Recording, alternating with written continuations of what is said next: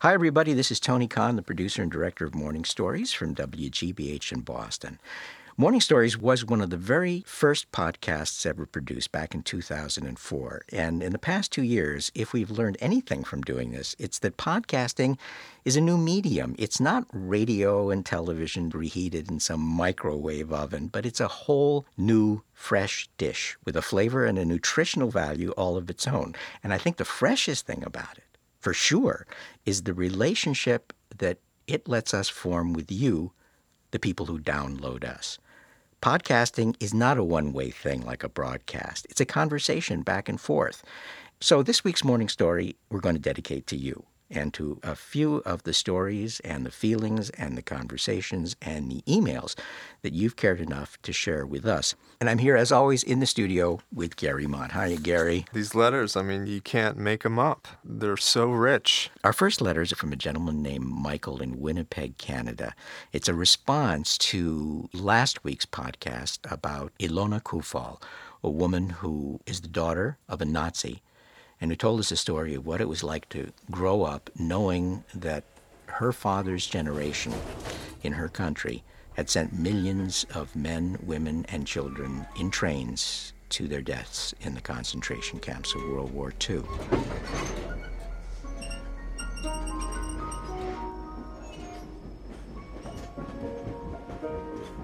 He writes, "Not unlike Ilona, both of my grandparents fought for Germany, one in the army and one in the S S.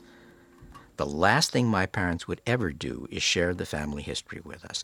In fact, we were simply told that they had fought in the war and that we were never, ever to mention that to anyone, not to our friends and definitely not to our teachers. We would get snippets as we got older, but nothing that would be any kind of story. My dad didn't want to talk about what his father did in the war. That is until his father passed away a few years ago, and I was asked to give the eulogy for a man I hardly knew. And then the stories came. The battles he'd fought in, his brush with death, shot through the neck, being decorated a war hero. But what really made him a hero to me was what happened after the war. He was captured by the Soviets and sentenced to death. He managed to escape the night before his execution and find his way to West Germany. Once there, he found out that his family was still stuck in East Germany. So, being wanted by the Soviets, he crossed back into the East without papers and smuggled his family to safety in the West. If it wasn't for his bravery and love for his family, I wouldn't be here today. And I knew none of this until he had passed away. And here's my point. There are many of us who live with the guilt of what our ancestors have done, but that doesn't mean their stories shouldn't be told. We cannot expect to grow unless we hear as many different stories as possible. We've come a long way, and I think we can work through the world's current difficulties as long as we're willing to listen to one another. Best regards, Michael from Winnipeg, Canada." Ilona's story is so similar Mm, to to mm. this guy's experience. You have to wonder how many of our listeners out there have a memory of, of a parent, a grandparent, and their involvement in that very dark time. We got a wonderful letter from Cindy in Reston, Virginia. "I'm forty-four, and I've recently come to terms with the fact that my father disowned me when I was twenty-four. I was in love with a black gentleman, and my dad couldn't take it. I was his baby girl and the one of his five children most like him. We stayed estranged for the next nine months, and then he was killed in a car accident in Zurich." Everyone always puts on their sad face when they hear this story. They say, "Oh, if you'd only known that you had so little time left." But I don't agree with their thinking. I wouldn't have done anything differently. I've been angry, I guess, and that anger kept me closed to any memory of him. But in the past few years, I've let myself think about it from some distance, and I see that it was his gift that enabled me to stand up to him like that. He didn't raise me to be a racist. He taught me to stand up for what was right, even at great cost. He instilled in me the personal dignity and sense of decency that enabled me to even attempt such unheard-of behavior in my family. It was a defining moment in my life, one that clarified many things for me. I'm so thankful that I can finally separate these things from the cruelty and small-mindedness of his other action. And I really know he was proud of me, even if he wasn't able to see it at the time. Hmm. You know, sometimes you write to tell us not only where you're coming from, but also where you take us uh, when you go about your travels. And here's a letter from a very different climate from Virginia. It comes from Greenland, which uh, actually should be called Iceland in terms of its, if it's real climate. That's where polar bears hang out. And uh, also our, our letter writer, a gentleman named Bruce, who uh, took us along uh, on an expedition that he was doing for the Arctic and Alpine Research Institute at the University of Colorado.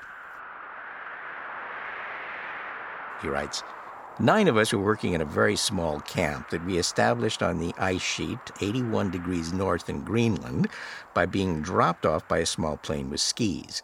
Our days were so busy with the chores of surviving on an ice sheet, setting up camp, melting snow, fixing generators, digging out things buried by snowstorms, that there was little spare time for iPod listening. Then I had the misfortune of sustaining an injury to my knee while digging out heavy cargo boxes. I had torn the cartilage. The excruciating pain lasted several days and left me somewhat immobile. While lying in my tent during fierce storms that lasted for days, some of which tore apart our tents, I wondered how I was going to manage the rest of my time there, as it was going to be a couple of weeks until the plane could come to get us. That's when W G B H Morning Stories came in.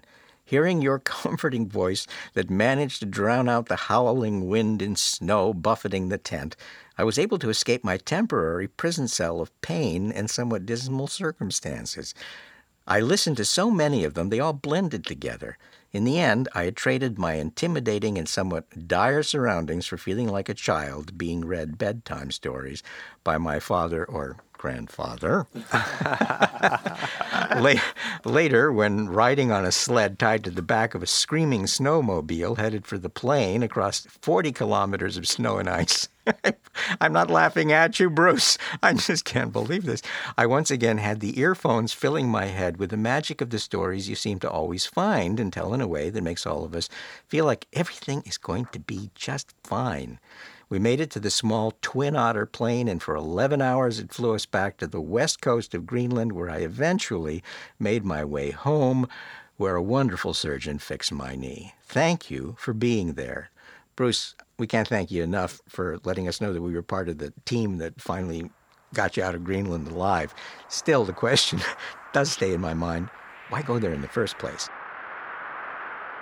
Alive is the word. It makes me feel alive to, to be in touch with almost primal uh, things from without and from within. No, uh, no office or lab or or. Um, anything to make me feel important and to be reminded of my frailty and and just the magic of my existence. And um, I think that's what keeps me coming back.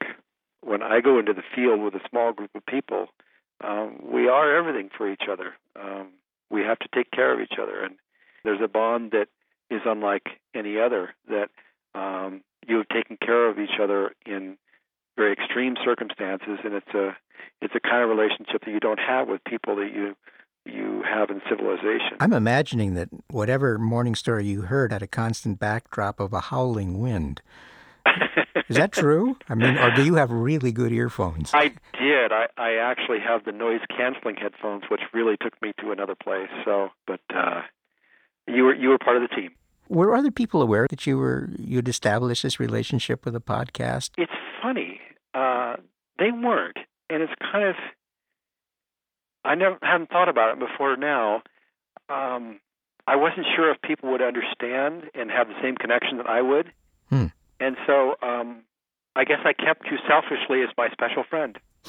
It's almost as if you're sitting in your living room having a very intimate conversation about things that we don't normally think or talk about, and I think it's because of that that it makes it seem very private. You've probably given some morning stories the their toughest field test. Uh, which ones did you find yourself really responding to? They all kind of blended together as, as almost like a, one long evening of stories around a campfire, but ones that I remember were talking about the pets and the bird that uh, the woman introduced you to that captured your heart was a great story.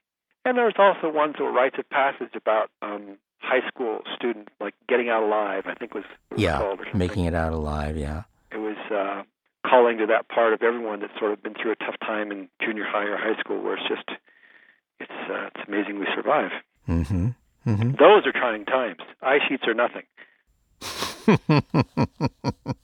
A lot of the stories that you share with people are ones that, that give us hope, that remind us of the dignity of humans and the importance of our existence and the magic of it and our laughter.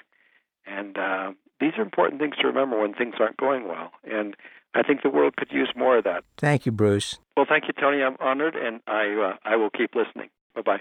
You know, Gare, as Bruce said, listening to podcasts really is like a, a conversation. And our listeners really have been our partners in the last two years and hopefully in many more years to come in breaking new ground in the way that we can tell stories and uh, actually even make technical breakthroughs, right?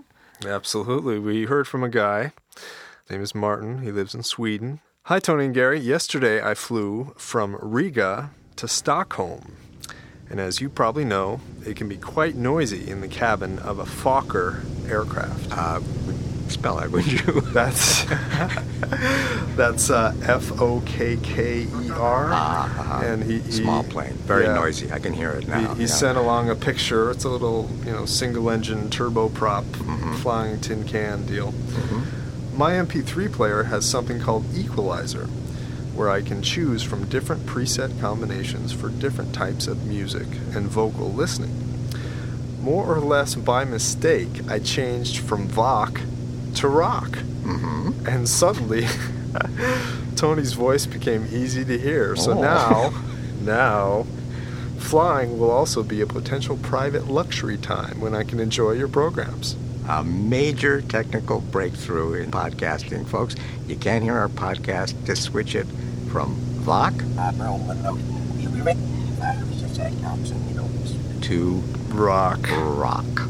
Thank you, Ipswich, for supporting this podcast as you have every week. If you want to know more about them, go to their website, ipswich dot com, I P S W I T C H, a leader in file transfer software. So we want to thank Martin for taking us along on that harrowing journey from Riga to Stockholm. And we also want to thank Bruce for keeping us close on the ice sheet, but don't keep us to yourself. Send it along. Send that email. morning stories at w g b h dot org. What do you have to do to get some free nuts on this flight? So listen, with any luck, we'll land soon, and we'll be back with another podcast next Friday. Stick around. We'll see you then. Bye-bye. Morning Stories från Bostonstationen W G B H är ett av de få poddradioprogram som har en ekonomisk sponsor.